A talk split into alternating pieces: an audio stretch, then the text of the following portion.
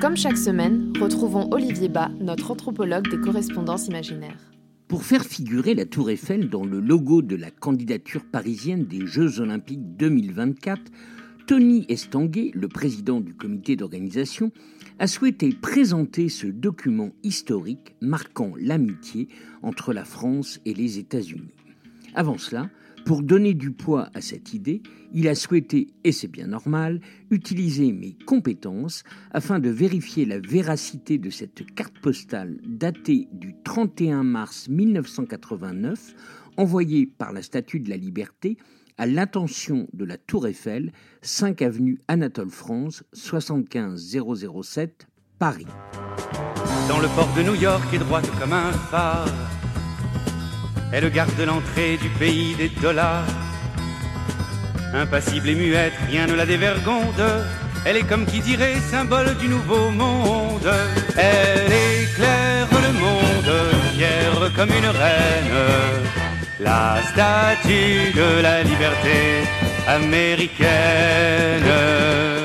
Prise de nuit, cette carte postale de format panoramique vertical montre la statue de la liberté, Waters, sur fond des tours jumelles du World Trade Center. Les multiples lumières de la ville habillent la liberté éclairant le monde d'un manteau bleu électrique futuriste.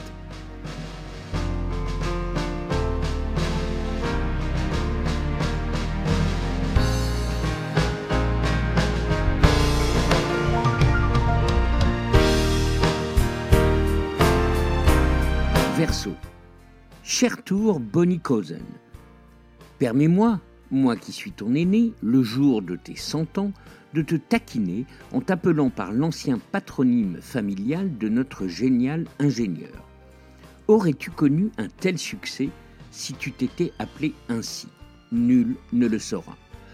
Heureusement pour toi qu'en 1879, soit huit ans avant que tu ne commences à être construite, mon sculpteur-créateur Auguste Bartholdi, à la mort d'Eugène Viollet-le-Duc, mon premier architecte, appela ce bon monsieur Eiffel en renfort. En effet, je fus en quelque sorte ton brouillon, puisqu'il conçut mon armature métallique qui a bien dû lui servir à t'imaginer, toi, sa chouchoute. J'avoue qu'avec mes 46,05 mètres, tu as vu, je suis honnête, je ne compte pas mon socle. Et mes 225 tonnes, je fais pas le figure devant tes 300 mètres. Oui, je t'ai enlevé tes antennes et autres drapeaux et tes 10 100 tonnes.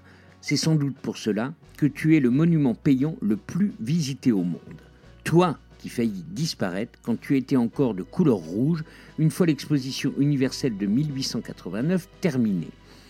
Ce furent l'engouement des Parisiens et les balbutiements de la météorologie qui te sauvèrent et qui bien vite clouèrent le bec à tes célèbres détracteurs comme Alexandre Dumas fils, Paul Verlaine, Émile Zola ou encore Guy de Maupassant qui te décrivit en ces termes ce squelette disgracieux. Je t'écris aujourd'hui parce que là où je vis, je me sens moyen en sécurité. J'ai comme un pressentiment et je voudrais savoir si tu sais qui a acheté les plans de Gustave Eiffel, qui lui m'avait, à contrario de Bartholdi, imaginé avec un bras droit peut-être moins esthétique, mais plus costaud. Moi qui ai déjà failli le perdre, le 30 juillet 1916, le jour où les espions allemands firent sauter un dépôt de munitions juste à côté de chez moi. Dans le même ordre d'idées, peux-tu, s'il te plaît, surveiller la flamme de la liberté qui vient d'arriver place de l'Alma, presque sous tes yeux, qui est la reproduction grandeur nature de celle que je tiens dans ma main droite, puisque celle de la statue de la liberté de l'îlot Cygne sur laquelle tu veilles depuis ta naissance est bien trop petite pour moi. Merci d'avance.